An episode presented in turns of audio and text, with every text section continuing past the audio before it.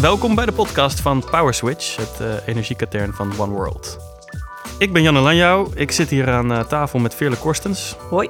En uh, achter de knoppen daar zit producent Volkert Koehoorn. Wij zitten er warmpjes bij hier in de studio in Vondel CS. En mocht u niet weten wat Vondel CS is, dan zeg ik u dit. Het is een gebouw. Het staat in het Vondelpark in Amsterdam.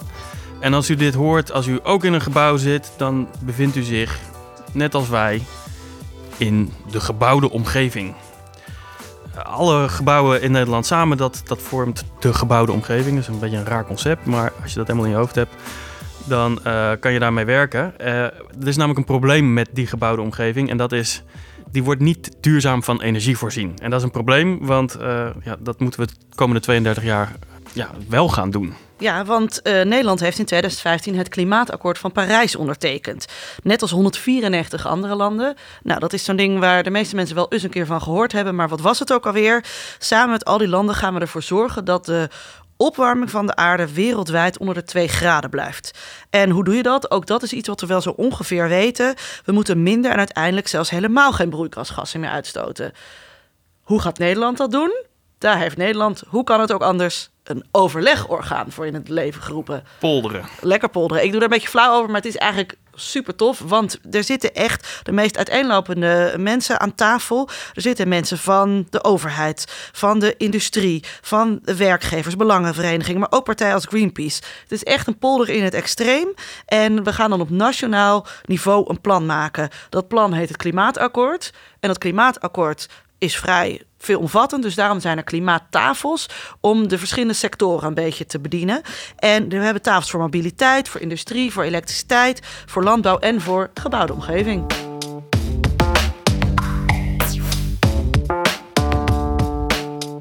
Ja, wat, op, uh, wat voor deze podcast op tafel ligt, is, is de vraag: ja, grootste verbouwing van Nederland. Allemaal leuk en aardig, maar wat gaan we nou eigenlijk doen? Wat gaat er echt gebeuren? Uh, wie gaat die grootste verbouwing uitvoeren? En, en hoe gaan we dat aanpakken? Hoe gaan we zorgen dat iedereen, eh, ook de bewoners, daar deelgenoot van zijn?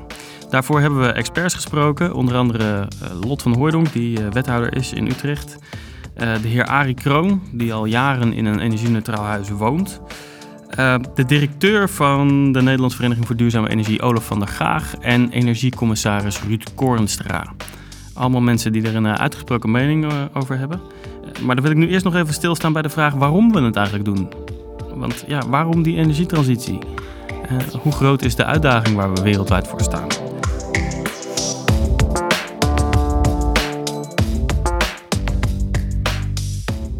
Als wereldbevolking stoten we dus ontzettend veel broeikasgassen uit. Als Nederlandse bevolking vormen we daar allerminst een uitzondering op, zou ik wel zeggen. We staan helemaal niet zo goed in de lijstjes. Nee, uh, qua uitstoot zitten we in Nederland op een kleine 200 megaton. Uh, je moet het even hebben over cijfers. Dat is 200 megaton. Wat dan? Weet je, dat klinkt raar. Sowieso, een megaton is een miljoen ton. En het is dan niet alleen CO2, maar CO2-equivalenten. Um, dat zeg ik omdat CO2 is het belangrijkste broeikasgas, maar niet het enige. En uh, je hebt bijvoorbeeld een broeikasgas als methaan. Dat, uh, dat, dat is veel heftiger, dus dat, dat heeft veel meer effect, maar er wordt dan weer minder van uitgestoten. En, en soms zit er ook een soort termijn op waarin het effect sterker wordt of juist afneemt. Uh, en, maar omdat CO2 het belangrijkste broeikasgas is, en omdat het ondoenlijk is om al die andere broeikasgassen eh, erbij te betrekken, verrekenen ze het naar CO2-equivalenten. Nou goed, heb je dus dat 200 miljoen ton. Klinkt, ja, nog steeds veel. Uh, aan, aan, aan vooral CO2 en nog andere dingen, die uh, minder moeten worden uitgestoten. En waar komt die uitstoot nou vandaan? Nou ja, lang niet alleen uit de gebouwde omgeving. Uh, zo kwam in het derde kwartaal van 2018 zo'n 60% van de Nederlandse uitstoot voor rekening van energiebedrijven, waterbedrijven, de industrie en de landbouw. Dus dan zou je zeggen, ga, daar naar kijken. Um, maar uh, ja, in diezelfde periode waren de huishoudens toch ook nog goed voor zo'n 14% Daar wordt het nog ingewikkelder, want dan denk je huishoudens, oké, daar moeten we het over hebben. Dat is dan de gebouwde omgeving. Ja en nee, want als je kijkt naar wat er aan energie wordt verbruikt in een huis, dan bestaat dat uh, vooral uit of eigenlijk alleen uit, elektriciteit. Om bijvoorbeeld een lampje. aan, onze, onze apparaten, onze wasmachines. Ja, dat is het, eigenlijk het eerste wat bij mensen in hun hoofd springt. Mhm. hè? Eh, eh, gewoon de, de- je stopcontact. Ja. Ehm, maar daarnaast ook heel veel warmte. En als je het hebt over dat klimaatakkoord, hè, de verduurzaming van de gebouwde omgeving, dan heb je het eigenlijk alleen over eh, warmte. Want als je erover nadenkt, die elektriciteit, dat vindt helemaal niet plaats. Daar heb jij niet invloed op. ja, Die- dat ligt bij de elektriciteitscentrale. Exact. En Dus- die wordt weer geregeld door de klimaattafel elektriciteit. Ja, precies. En, en, en, en daar zijn ze misschien wel bezig met eh, dat dan een kolencentrale eh, wordt vervangen door een windpark op zee. Maar als het goed is, merk jij daar helemaal geen snars van. Want stroom is stroom en je licht blijft gewoon branden. Gaat en in niet je verder. eigen huis merk je het wel. Dus als we het hebben over de verduurzaming van huizen, hebben we het dus eigenlijk over de verwarming van huizen. Ja, ja, of je kantoor. Of je winkel, welk gebouw dan ook. Ja. Die verwarming komt nu meestal van aardgas. Mhm. Die gaat in de vorm van aardgas een pijp je huis binnen. En eh, dan waarschijnlijk in een kachel of een cv-ketel wordt dat verbrand en omgezet in warmte. En het punt is dus dat we daarvan af moeten. Want bij die verbranding van aardgas komt eigenlijk altijd CO2 vrij. Ja, En dat wilden we niet meer. Dat hadden we nou juist afgesproken in Parijs. Ja. En dat kan op heel veel verschillende manieren. Daar komen we nog op. Maar het grote punt is gewoon... er zijn 8 miljoen huizen en gebouwen. Die moeten op de een of andere manier aangepast. Dat is natuurlijk verschrikkelijk veel. En daarom wordt het ook wel... de, De- grootste verbouwing van Nederland genoemd.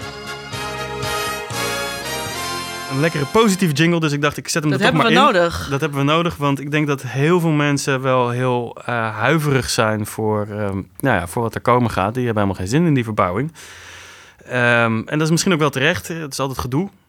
Ehm, daarover ben ik gaan praten met Lot van Hooijdonk. Zij is eh, wethouder in Utrecht.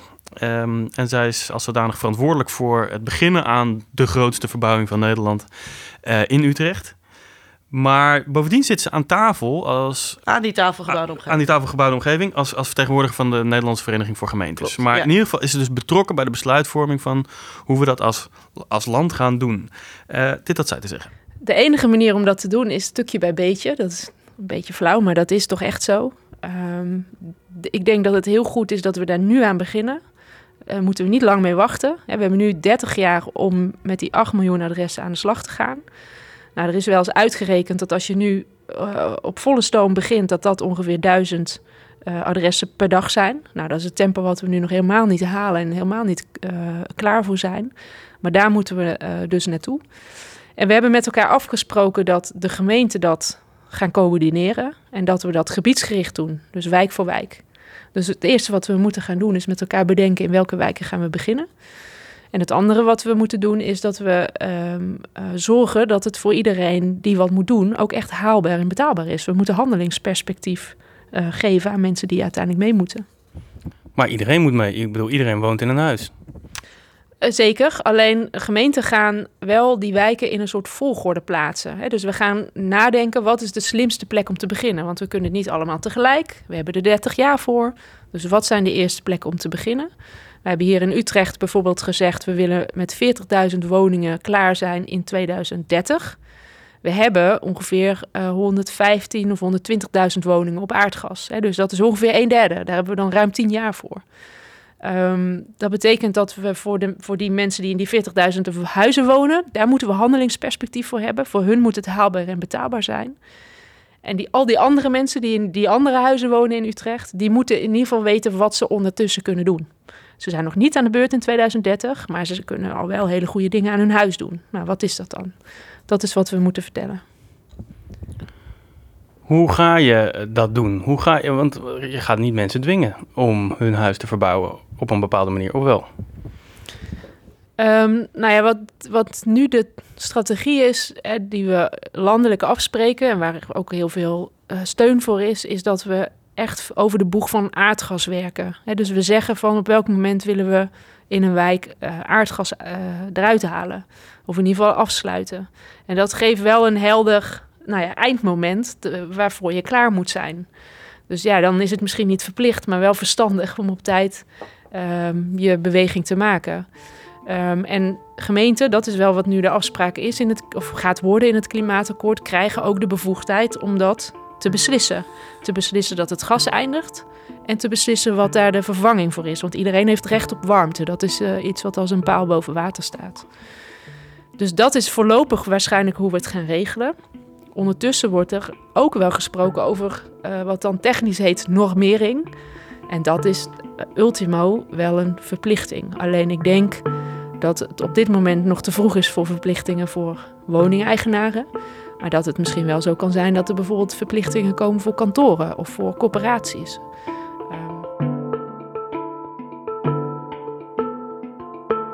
Ja, nou, ja, het plan is uh, dus op zich wel helder. Iedereen moet van het gas af.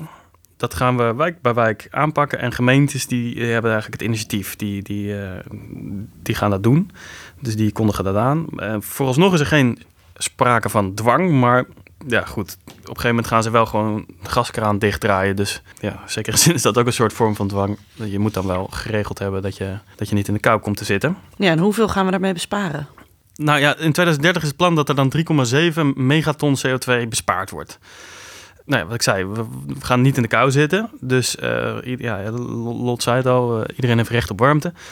Uh, dus hoe gaan we dat dan doen? Nou, er zijn twee hoofdoplossingen. De eerste is all electric, heet dat in goed Nederlands. En de tweede is um, een, een warmtenet. All electric is gewoon, je doet alles met elektriciteit? Ja, dus dan, dan heb je eigenlijk dat je je water bijvoorbeeld verwarmt met elektriciteit. Dus mm -hmm. dan, dan gaat je, energie, je elektriciteitsrekening gaat omhoog en je gasrekening bestaat gewoon niet meer. En warmtenet? En een warmtenet, dat is uh, dat, er, dat er warmte vrijkomt bij een industrieel proces. Daarmee wordt water opgewarmd. En dat gaat dan via pijpleidingen naar een woonwijk toe en wordt daar gebruikt om uh, je huis te verwarmen. Maar die 3,7 megaton, hè, dat, als je denkt dat we 200 megaton naar nul moeten krijgen, dan is 3,7 niet zo heel erg veel. Is dat heel gek? En daarvoor ga je namelijk wel zoveel huizen verbouwen. Ja, nee, het, voelt als uh, heel veel, heel veel uh, gedoe voor, voor maar ja, weinig opbrengst. Um, ja, maar wat, wat ik wel, ik las het interview wat onze collega Leontien Arnouds had met Ed Nijpels. Ed Nijpels is weer het opperhoofd van alle klimaattafels, van het klimaatakkoord. Ja, hij, hij is zeg maar de opperbaas van ook Lot van Ooydonk, zeg maar. Ja, precies. En hij zei van ja, nee, kijk, uh, 30% komt bijvoorbeeld bij de industrie vandaan. En ik moet zeggen dat ik toen dacht van ja, natuurlijk ik had niet gedacht dat ik ooit nog zou zeggen dat ik een soort van medelijden zou hebben met de industrie. Maar je kan niet ook weer niet alles bij de industrie leggen. Iedereen. Nee, het is een uitdaging voor. voor, voor ja, ik bedoel, ik zeg een uitdaging en dan voel ik me eigenlijk al bijna een soort politicus. Het is, het is een. Uh, we moeten het met z'n allen oplossen. Dat is gewoon niet anders. Dus de hele samenleving moet veranderen. En je kan dat niet alleen bij de industrie leggen. Bovendien is het gewoon zo dat uh, straks in 2050 moet het gewoon nul zijn, dat fossiele gebruik. Dus ja, als je dan nog, uh, ook al is het maar 3,7 maar 3,7 ja, klinkt dan niet zo weinig, maar dat is natuurlijk uh, ook gigantisch veel. Ja, dan, dan... En op het moment dat je zelf natuurlijk iets in je eigen huis moet doen, dan krijg je er ook meer gevoel bij. Dan denk je ook van ja, inderdaad, ik moet inderdaad de verwarming in die andere kamer gewoon uitzetten als ik daar niet ben. Ja, precies, want dat, dat maakt je ook meer betrokken, maakt je ook meer deelgenoot van die hele onderneming. En dat is wel wat nu nodig is. Ja, we, we ontkomen er gewoon niet aan. Dus dan komen we bij punt 1. We gaan er drie behandelen, deze podcast. Ja. En dat is, wat gaan we doen? Nou, we gaan van het gas. Maar is dat een goed idee? Daar lopen de meningen soms nog over uiteen. Laten we even teruggaan naar uh, het begin eigenlijk. Want als je uit, uh, uitstoot wil beperken, moet je je houden aan de trias energetica. Dat is drie dingen die je moet doen. Je moet je energieaanvraag beperken. Je moet de energie die je gebruikt uit duurzame bronnen halen. En als je energie van het net gebruikt, moet je dat zo duurzaam mogelijk doen. Ja, dus uh, als je dat eventjes vertaalt naar, naar, naar huis, dan moet je zorgen dus dat je heel weinig energie in je huis verbruikt. Zo min mogelijk, maar wel lekker leeft. Dus je mag wel gewoon douchen, maar ja. dat moet zo min mogelijk energie kosten zo efficiënt mogelijk gedaan worden. Uh, dan uh, moet je die energie het liefst zelf opwekken met zonnepanelen of wat dan ook uh, in je eigen omgeving. Mm -hmm. Maar als je dan nog meer energie nodig hebt, dan moet je zorgen dat die van een duurzame bron komt. Ja, en ik sprak iemand die dat niet in een huis, maar in een hotel gedaan heeft. Dat is uh, Xander Bueno de Mesquita. Mm -hmm. Dat is een ondernemer. En acht jaar geleden bedacht hij dat hij een volledig duurzaam hotel wilde bouwen in een nieuwe wijk. Het heet het QO Hotel. En uh, ja, het is helemaal duurzaam ontwikkeld. En, eh, wat, wat voor een oplossing had hij? Ja, wat, wat heeft hij eh, gerealiseerd? Nou, wat ik opvallend vond, was dat hij vooral eh, de dingen die we een beetje kennen, spaarzame douchekop, ledlampen, die kun je hele hotel natuurlijk vol mee hangen. Maar hij zei dat is pas de allerlaatste stap. Je moet daarvoor nog heel veel doen. En ehm, ja, bijvoorbeeld, nou, wat denk je bij hotelgasten in een gebouw? Ja, eh, nou ja, die, die zitten er maar, die slapen daar alleen maar. Precies. Ja. En wat hebben zij nou? Ze hebben iets, vind ik heel vet, een chameleontische gevel. Pardon? dat klinkt alleen nog vrij cool. Ja. nou, wat het is, ze hebben zoveel mogelijk eh, ramen in het hotel. Dat betekent dat je weinig licht nodig hebt, want je hebt gewoon daglicht. Ja, logischer kan ik het niet maken. Nee. En, maar ramen isoleren niet zo goed. Mhm. Dus wat hebben ze bedacht? Eh, dat op het moment dat jij die hotelkamer uitgaat, dat dan de rolluiken dicht gaan. Want ja, dan blijft de warmte gewoon binnen. Het is eigenlijk super simpel. Eh, nou, en ook weer niet zo simpel, want je hebt natuurlijk ook andere situaties. Bijvoorbeeld, het is, nou ja, zeg eh 12 graden buiten, maar er schijnt wel een lekker zonnetje. Nou ja, dan kun je die rolluiken juist weer open doen, want die zon die verwarmt dan die kamer heel erg. En ja, hij zegt van ja, het is zo ontzettend zonde als je allemaal zonnepanelen op je dak hebt liggen en al die energie moet gaan gebruiken om je om te verwarmen, terwijl het ook door de zon kan. Ja, dus, dus, maar de slimmigheid zit... Het is eigenlijk een, een slimme gevel die Ja. zich aanpast aan de energievraag binnen. Ja, precies. Ja, en dat- hoeveel scheelt dat? Nou, dat scheelt dus 65% in de verwarming, zegt hij, en wel 90% in de koeling. Dus zeg maar, als je normaal 65... Ja, je, je- als, je, als je normaal je huis met gas zou verwarmen... kan je nu 65% Ja. minder gebruiken. Ik vind dat echt gigantisch veel. Ja. Maar goed, dat is wel, dat is wel nieuwbouw. Ik bedoel, Dat dat, is, dat is niet de, de bestaande gebouwde omgeving. Nee. Ehm, dus in die zin is het misschien anders. Maar goed, dat, dat zijn dus dingen die, die nu in, in de nieuwbouw gaan plaatsvinden. Zijn er al resultaten? Wat vinden de hotelgasten ervan? Nou, dat vond ik wel interessant, want ik was echt uiterst verbaasd toen ik hierover vraag en hij, eh, vroeg. En hij begon tijdens ons gesprek over storytelling. En ik dacht, You're moet- not a storyteller, man.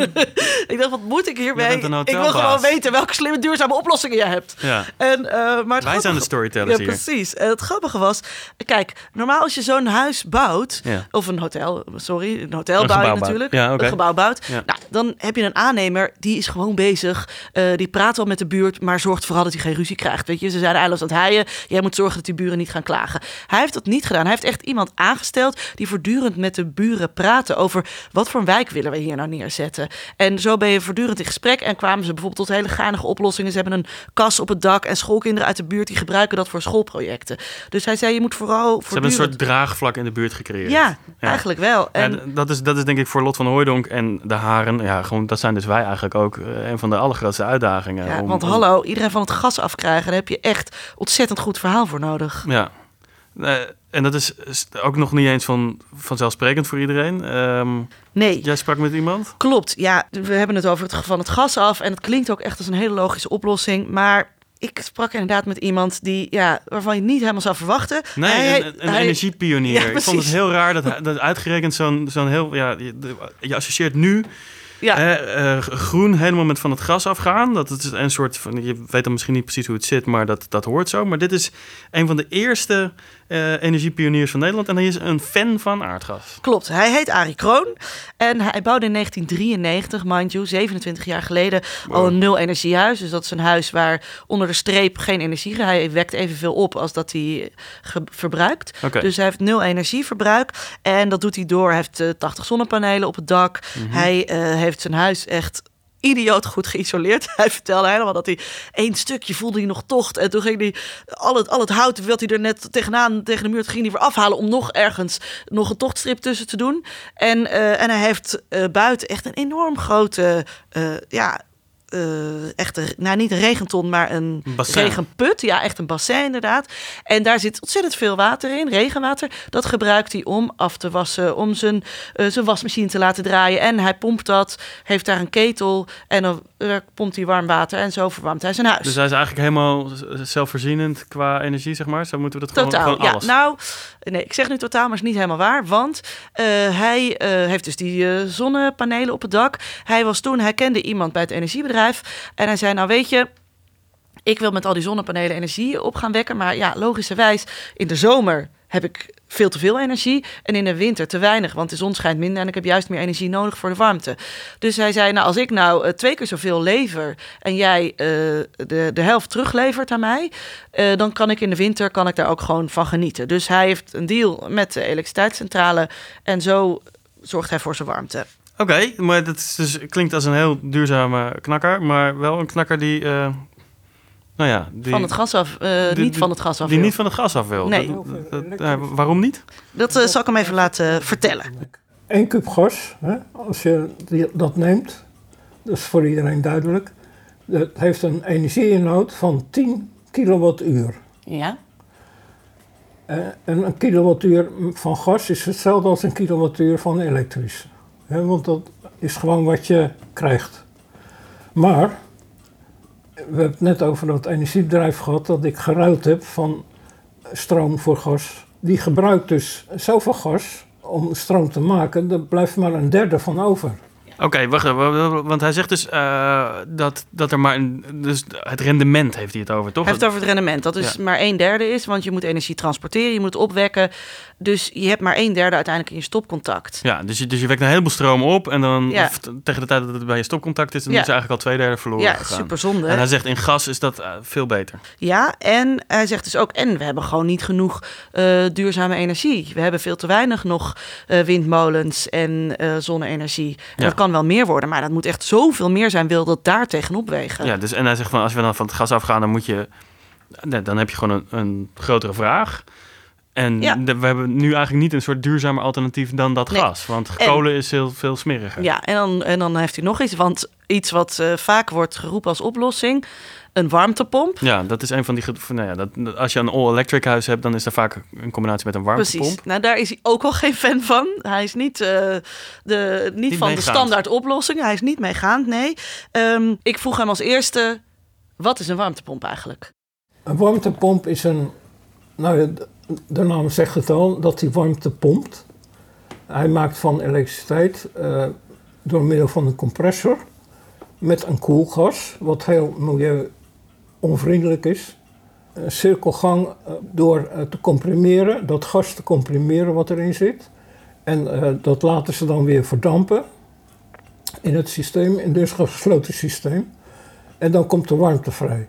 Dus van de compressor en van het systeem en komt er dan warmte in de lucht? Ja, uit de lucht kun je het halen. Ja. Dus door de lucht af te koelen. Ja. Uh, en je kan het uit water halen door water af te koelen. Okay. En dan breng je het op een hoger niveau. En maar waarom is dat volgens u niet de oplossing?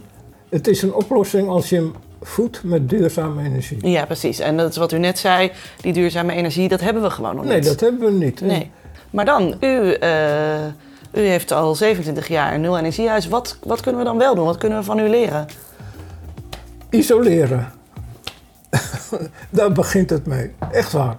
Als ik dat hier niet had gedaan, had ik het niet, nooit gered.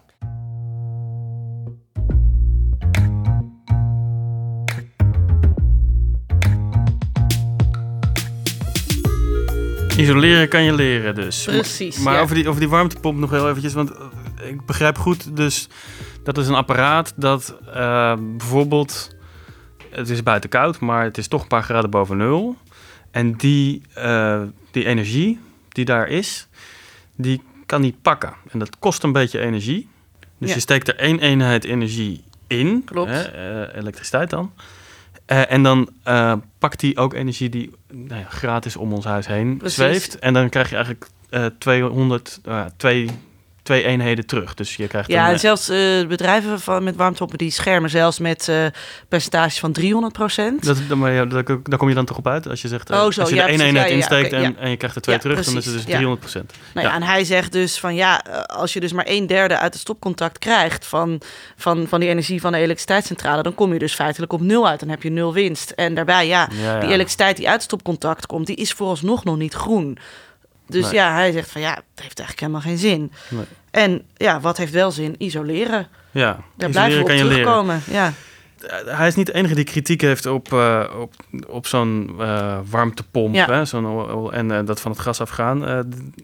Samsom, Diederik Samsom, Ja, wel bekend is van de- de PvdA. Maar dat is dan de voorzitter Ja. van de klimaattafel. Duurzame Energie. Dus hij Gebouwde zit ook onder Ed Nijpels, maar hij zit weer boven Lot van Hooijdonk als je in het Ja. hiërarchie zou praten. Ehm, maar die heeft eh, voor de zomer heeft hij plannen ingediend over hoe je nou die, eh, die gebouwde omgeving zou kunnen verduurzamen. Eh, die zijn doorgerekend door het Planbureau voor de Leefomgeving.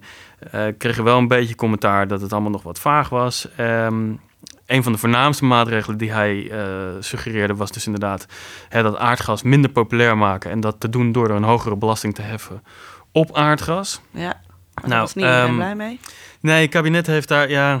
Ik, wat ik ervan begrijp is dat we uiteindelijk wel aan zo'n soort maatregels zullen moeten denken. Want eh, eh, helemaal op het eind is het gewoon zo dat als je aardgas verbrandt, dat er dan koolstof uit de bodem, hè, dus eh, ja, dat is waar aardgas uit bestaat, dat verbrand je en daarbij komt CO2 vrij en die gaat dan in de atmosfeer zitten. Dat is juist wat we hadden gezegd dat we niet gaan doen. Ja, een goede manier om dat minder populair te maken is door de belasting op te heffen. Maar goed, volgens nog heeft het kabinet gezegd... terug naar de tekentafel. Ja, precies. om daar iets beters op te Ehm, verzinnen. Dus ze, ze, ja, ze moeten daar nu eh, er weer over na gaan denken. Ja, dan heb ik een heel ander punt. En het is misschien ontzettend oppervlakkig, maar koken zonder gas, dat lijkt me echt zo moeilijk. Jij Ik woont weet er alles van. in ja. een huis zonder gas, want jij woont in zo'n wijk die van het gas af is. Ja. Vertel me alsjeblieft dat het gewoon helemaal oké is. Eh, was, het, was het maar zo. Ik, ehm. Ik, eh, ja, ik, ik hou best wel van koken ook. En ik, kwam, ik had ook een goed gasfornuis in het oude huis. Eh, en da- daar krijg je heel veel feedback van, weet je wel. Dus als je staat te koken, dan, dan, dan, dan, dan hoor je... En dan weet je van, dat is de vlam ongeveer zo heet. En, wat hoor je? en als je nog niet zachter zet, dan hoor je... En op een gegeven moment leer je dat kennen. Hoorspel. En, en, en eh, ja, goed, toen verhuisden we dus naar een nieuw huis. En een huurhuis waar dus eh, eh, elektrische platen, keramische platen heet dat, ja. ingebouwd zijn. Dat zijn gewoon van die vlakke dingen. En ehm, die gaan rood gloeien en daar zet je een pan op en dan wordt het heet. Nou heb je ook inductie. En dat is zeg maar de luxere variant van elektrisch koken. En dat schijnt veel beter te zijn. ja. Maar ehm, ik vertelde aan onze collega, en eh, die is culinair recensent, eh Joël Broekaert, dat ik dat had. En hij zei, ach man, eh, die, die keramische platen, die, die zijn gemaakt in de hel. Zo, dat was het gevoel dat hij erover had. En ik denk, nou goed, dat, dat valt wel mee, weet je wel. Ik, ik leer dat wel. Ik krijg ook wel dat die Ik zal hem eens het feedback... tegendeel bewijzen. Ja, die, die feedback die je krijgt uit, uit zo'n gastvanuit, dat, dat, dat, daar win je wel aan. eh, eh, dat je dat op een gegeven moment ook met een keramische plaat hebt. Maar Voel hem maar aankomen. ik moet na anderhalf jaar gewoon constateren dat ik er geen liefde voor heb. En dat je eh, een, een danige knauw krijgt in de, de precisiteit waarmee je kan koken. En het voornaamste zit hem erin dat zo'n plaat gewoon heel lang heet blijft. Ja. Dus hè, waar je een gaskraan dicht kan draaien. En bij inductie schijnt dit trouwens ook zo te kunnen. Dus eh, who knows, het kan misschien wel. Maar op keramische platen kan dat dus niet. Je draait dat ding uit en het, het blijft gewoon heet. Dus je moet je pan eraf gaan halen. En dan is het weer heel koud. Nou ja, het is gewoon dus naast gedoe, alle man. innovaties die we moeten verzinnen om eh, ons allemaal aan de duurzame warmte te krijgen, kan iemand alsjeblieft een goede plaat verzinnen die Nou ja, waarschijnlijk is het er dus. Maar gewoon, ik woon in een, in een huurhuis waar je ook betaalt voor die keuken. En ik Ja. ben bijna zover dat ik gewoon dus zeg van... ja, ik ga gewoon voor mezelf dan eigen kosten maken... eh, een eh, inductieplaat kopen. Is dat bij jou dus jouw warmte? Eh, komt dat dan inderdaad, zoals we het over hadden, over uit, uiteindelijk toch uit een elektriciteitscentrale? Of waar komt jouw warmte vandaan? Nee, nee, maar qua warmte zit het... Ik zit in een modern huis. aangesloten op zo'n warmtenet. Ja. En die warmte die komt van het afvalenergiebedrijf. Dat, dat ligt een heel eind verderop. Echt kilometers verderop. Best wel eh, indrukwekkend eh, van hoe ver dat komt. Maar eh, je moet je voorstellen, daar wordt het, afval van Amsterdam wordt daar verbrand. En met die warmte die dat oplevert...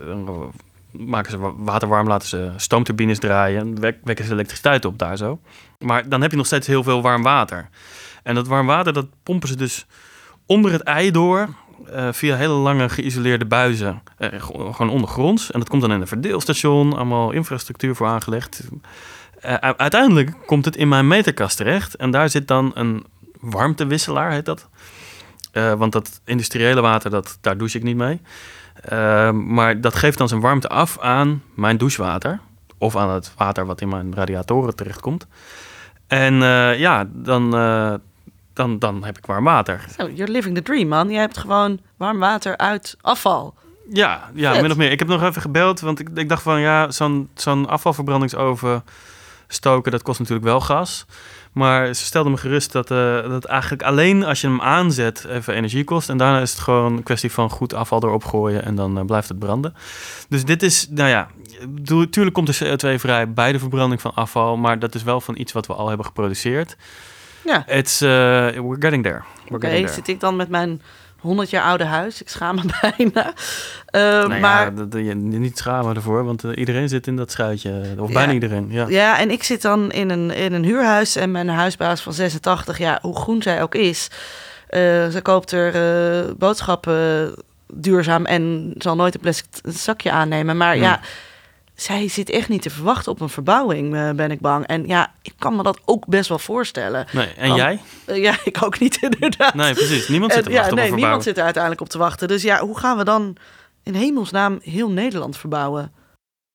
Uh, ja, dat, dat blijft gewoon de vraag. Zo'n verbouwing kost niet alleen geld, het kost gewoon echt moeite, inzet. Uh, en het kost ook uh, inzet van ja, mensen die het gaan doen. En dat blijkt ook nog een enorm probleem te zijn, wat ons brengt bij. Punt 2. Wie gaat het doen? Ja, dat is nog een bijzonder grote vraag. Veel groter dan je zou verwachten. Maar... Ja, en jij sprak iemand die daar alles over weet. Olof van der Gaag. Hij is directeur van, het, uh, van de Nederlandse Vereniging voor Duurzame Energie, de NVDE. En wat doet dat is eigenlijk een, een bedrijvenorganisatie die zich uh, tot doel heeft gesteld om binnen een generatie uh, uh, duurzaam Nederland te hebben. het zijn eigenlijk zijn het gewoon allemaal bedrijven die een deel van die energietransitie, dus niet alleen voor de gebouwde omgeving, maar voor waar, zo gek je het kan verzinnen. Dus laadpalen, windmolens, zonnepanelen, het raamwerk voor zonnepanelen op een schuin dak. Daar heb je allemaal bedrijven voor als je een bedrijf hebt dat zich op zo'n soort manier bezighoudt met de energietransitie, dan kan je aansluiten bij de NVDE. Ja. En ja, dus hun belang om de belangen van die bedrijven uh, te verdedigen. En wat zegt hij? Nou ja, wat grappig was, op hun site van de NVDA stond, dat, uh, stond eigenlijk een soort opinieartikel over dat er niet genoeg eh, aandacht is voor isolatie. Hè? Dat, dat warmtepompen en, en warmtenetten en, en eh, zonnepanelen. Ik vind dit zo grappig dat iedereen het heeft over isolatie. En dat, dat, dat, dat, dat is zo simpel, maar zo niet sexy. En het is nou natuurlijk veel cooler om een hele vette nieuwe warmtepomp in je huis te hebben. En niet dat je dat je, je spouwmuren hebt uh, geïsoleerd. Ja, Nee, precies. En dat is, dat is ook precies wat, wat uh, Olaf van der Graag uh, zei. Die echt opvallen. Je ziet heel veel uh, vrolijke grafieken over duurzame energie tegenwoordig. Zonne-energie groeit snel, windenergie groeit snel. De warmtepompen groeien ook best lekker. Uh, maar het isoleren van huizen, dat stagneert al jaren. Terwijl eigenlijk dat een van de simpelste keuzes is. Uh, je huis wordt er nog comfortabeler van ook. Je hebt gewoon lekkere warme voeten en een, uh, een warme nek... zonder dat je nog kierende tochten in huis hebt.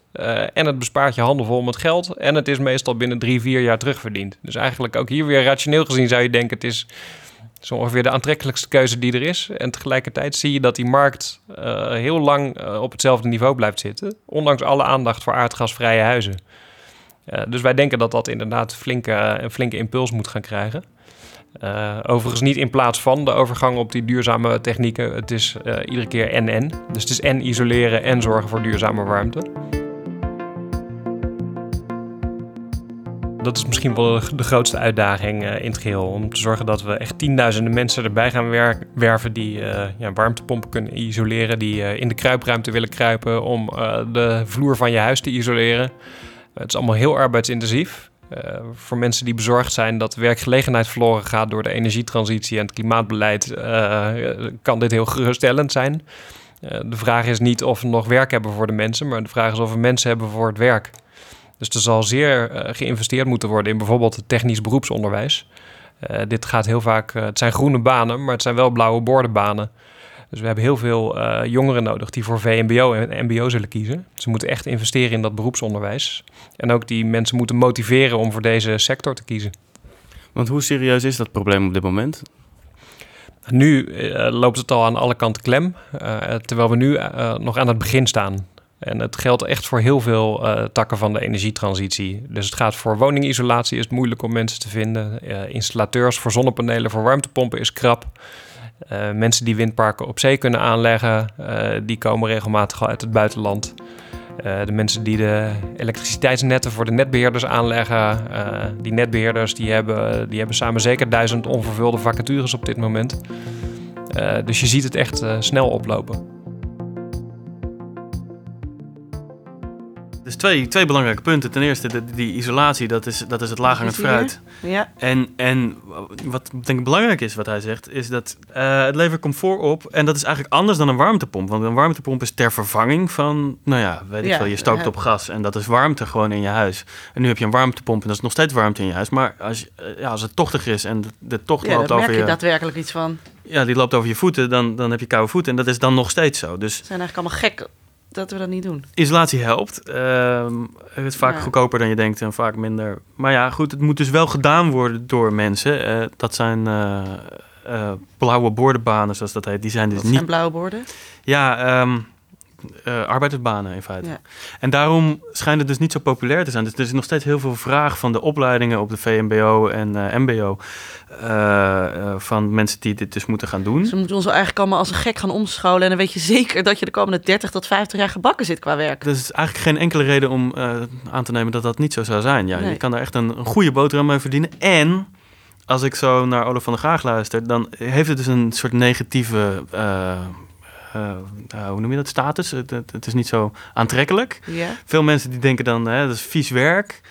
Ehm, het is En hoogtechnologisch. het is dom. Maar je, je moet je bezighouden met echt de nieuwste technieken op het gebied van duurzame energie. Heel vaak is het heel schoon. Moet je gewoon eh, zorgen dat elektriciteit wordt aangelegd. Best wel Ehm, vet.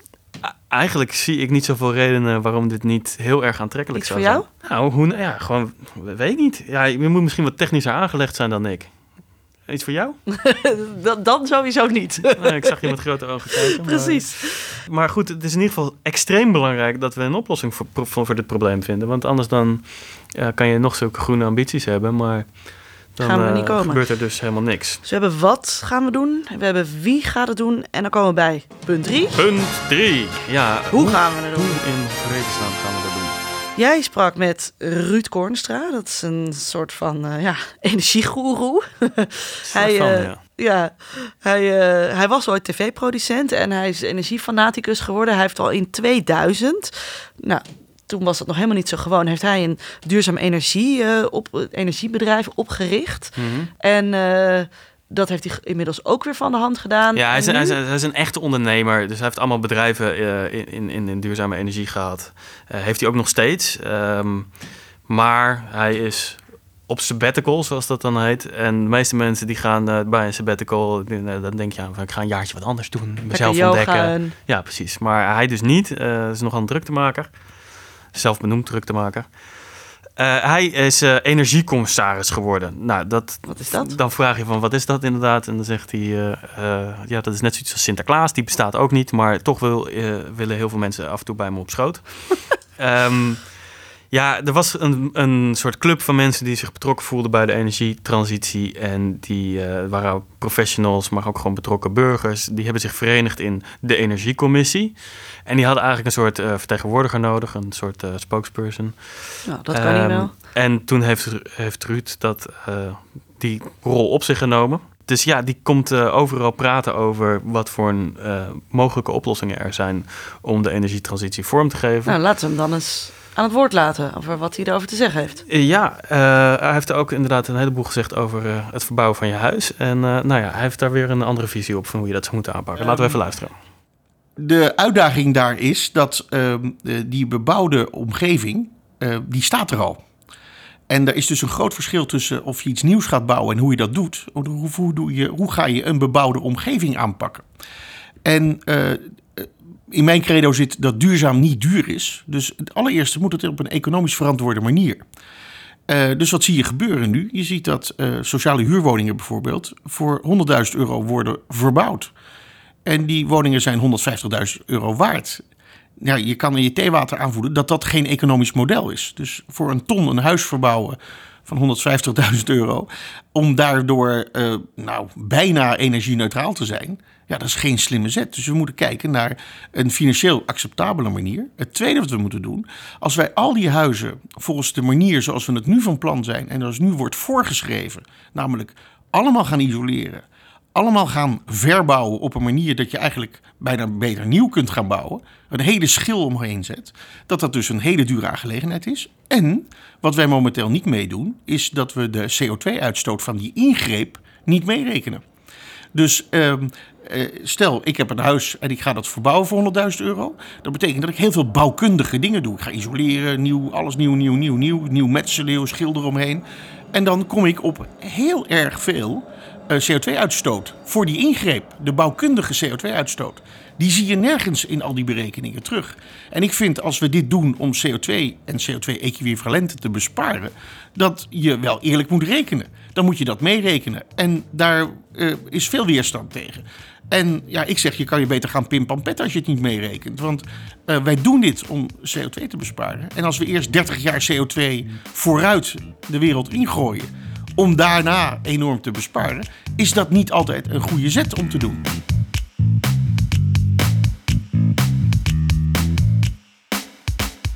Ja, als ik het goed begrijp, zegt hij twee dingen. Eén zegt hij, het is gewoon hartstikke duur en misschien al die huizen niet waard. En het tweede wat hij zegt, wat ik ook een heel interessant punt vind, van hey, al die cijfers waar we het voortdurend over hebben, we berekenen helemaal niet de uitstoot mee van die dieselaggregaten die daar staan uh, te verbouwen. Ja, nee, precies. Dat is natuurlijk, je zit in een oud systeem en je gaat naar een nieuw systeem toe, maar we kopen ons bouwmateriaal wel degelijk in dat oude systeem. Dat heeft gewoon een, een, uh, een footprint. Dus dat moet je erbij rekenen. Ja, en dat, dat gebeurt nu onvoldoende. En, en uh, ja, nou ja, wat nu de manier is om te bepalen of een, om in een oogopslag als het ware, te bepalen of je huis goed is of slecht is qua, qua isolatie, qua energieverbruik. Ja. Uh, dat zijn de energielabels. Oh ja. Als je ooit op Funda geweest bent. Ja, daar zie je die energielabels staan. En het, het, zijn eigenlijk diezelfde pijltjes die je ook wel ziet als je nu naar een winkel voor, uh, voor witgoed gaat. En je kijkt naar zo'n nieuwe uh, koelkast bijvoorbeeld. Dan staat ja. daar zo'n energie, weet je, met van die pijltjes. AB plus. AB, ja, ja, ja, kan je kiezen voor een, voor een koelkast die A is. En dan weet je gewoon, die koelt je eten voor zo min mogelijk energie. Ja, nou, En daar valt ook niet echt een spel tussen te krijgen. Dat is gewoon een heel efficiënt ding. Dat zou je bij huizen denken dat het ook zo kan. Maar de werkelijkheid blijkt weer barstig. Want ja, ja het energieverbruik hangt natuurlijk af van het individu wat erin zit. En als jij houdt van heel lang douchen... of altijd je thermostaat op 25 graden hebt staan... dan is je energieverbruik hoger... of het nou goed geïsoleerd is of niet. En um, die energielabels die blijken dus, die, die geven eigenlijk een vertekend beeld, want die worden samengesteld door, nou ja, door, door te voldoen aan eisen. Dus wat er gebeurd is. Aan een vinklijst. Ja, een, uh, een bedrijf die dan die, die uh, labels maakt, die belt je op en die vraagt van heeft u eigenlijk wel tochtstrips en heeft u eigenlijk wat voor ketel heeft u en op basis daarvan wordt een soort lijstje afgevinkt. Ja, maar dan zou dus en er rolt een score uit. Ja, zou uh, Arie Kroon met zijn nul energiehuis, maar stel dat hij niet al die vinkjes heeft, want hij heeft alles zelf gebouwd. En uh, kan hij ineens een D-label krijgen. Dit is in ieder geval iets waar Ruud zich bijzonder aan ergert. Die, uh, ja, die zegt van, die, die, nou ja, laten we hem zelf even horen fulmineren over die uh, energielabels. Nee, wat je moet doen is gaan kijken.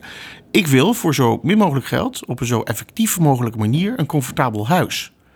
Dat zou de, dat zou de insteek moeten zijn uh, uh, van de overheid en waarop getoetst wordt. En niet op uh, hoe goed heb ik geïsoleerd en hoe doe ik het. Want hoe ik het doe, maakt niet uit. Als je nu voorschrijft dat het op twee manieren kan, namelijk via een warmtepomp en via isolatie en via een zonnepaneel, dat is vrij beperkt en dus duur. Als je nu nieuwe technieken hebt, die steeds meer worden toegepast, die vallen buiten die regels. Die mogen niet worden meegerekend. Dus ik heb momenteel uh, in initiatieven waar ik bij betrokken ben, uh, woningen die uh, D-label zijn en nul op de meter. Dus die zijn CO2-neutraal, die hebben geen energierekening, maar die zijn volgens de huidige labels D. Sterker nog, um, wij zitten hier in Amsterdam, vlak naast het hoofdkantoor van IJmeren. Je hoort de trein rijden. En je ziet dat IJmeren heeft net onderzoek gedaan bij de helft van hun woningen, 35.000 woningen onderzocht. En bij hun is de conclusie dat het energielabel geen enkel iets zegt. Er is dus geen enkele correlatie tussen het energielabel en het energieverbruik. Dat is toch gek? Wat is dan dat energielabel? Dat is gestolde belangen. Die zijn belobbyd. Er wordt belobbyd wat wel en niet goed is. En dat is, vind ik, een slechte zaak.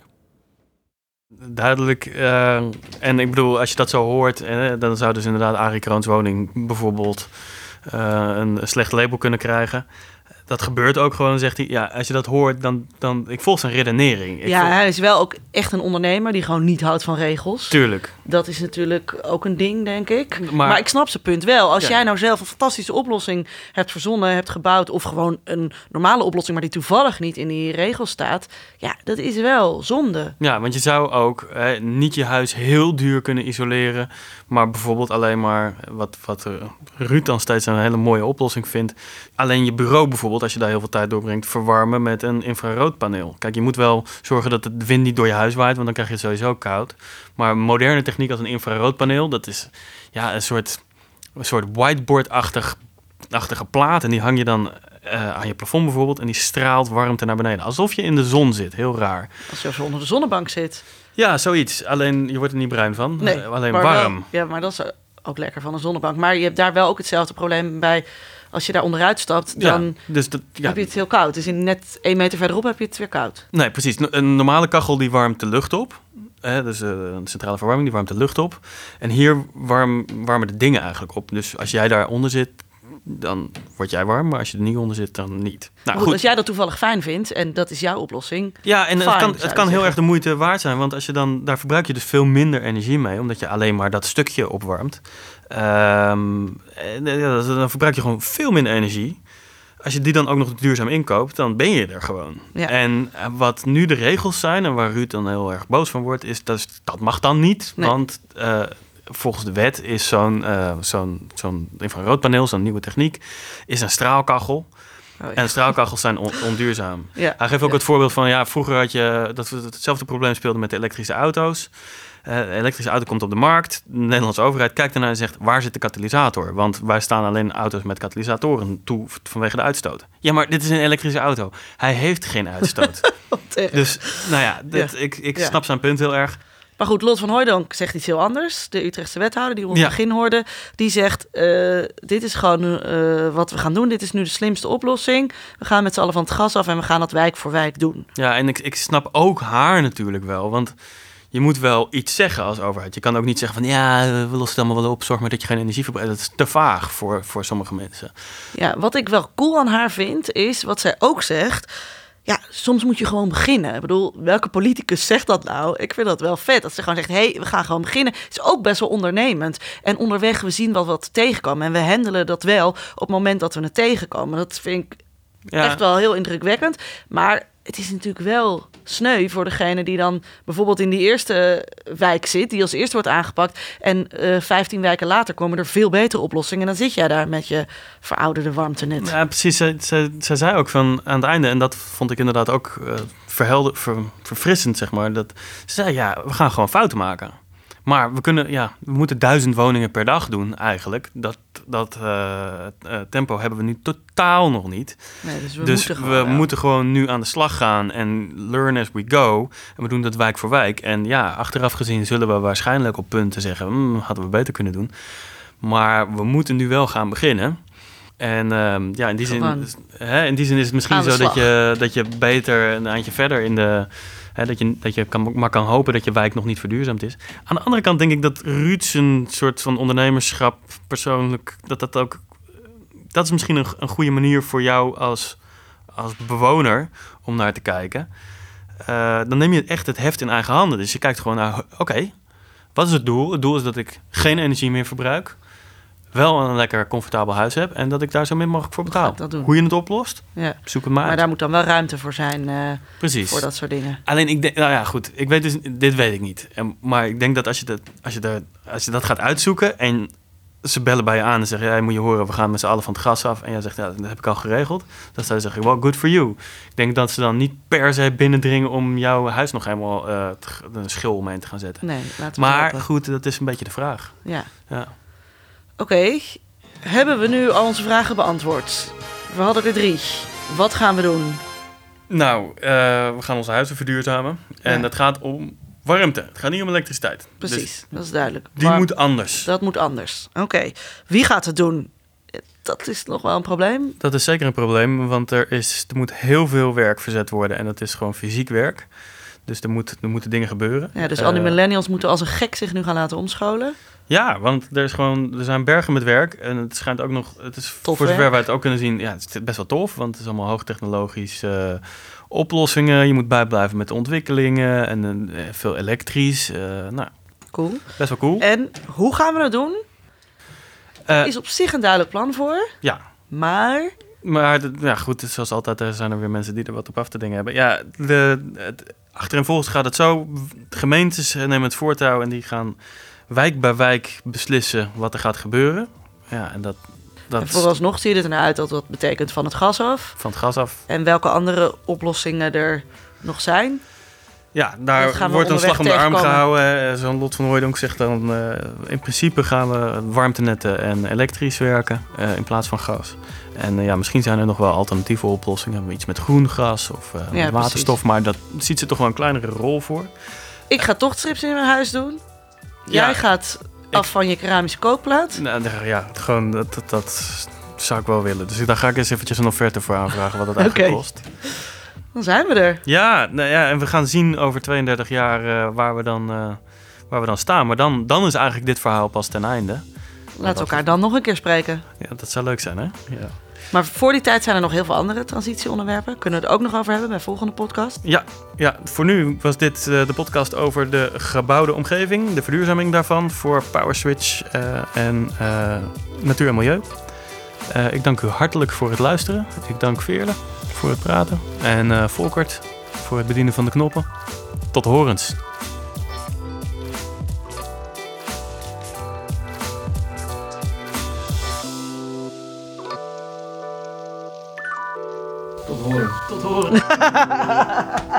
Tot ziens.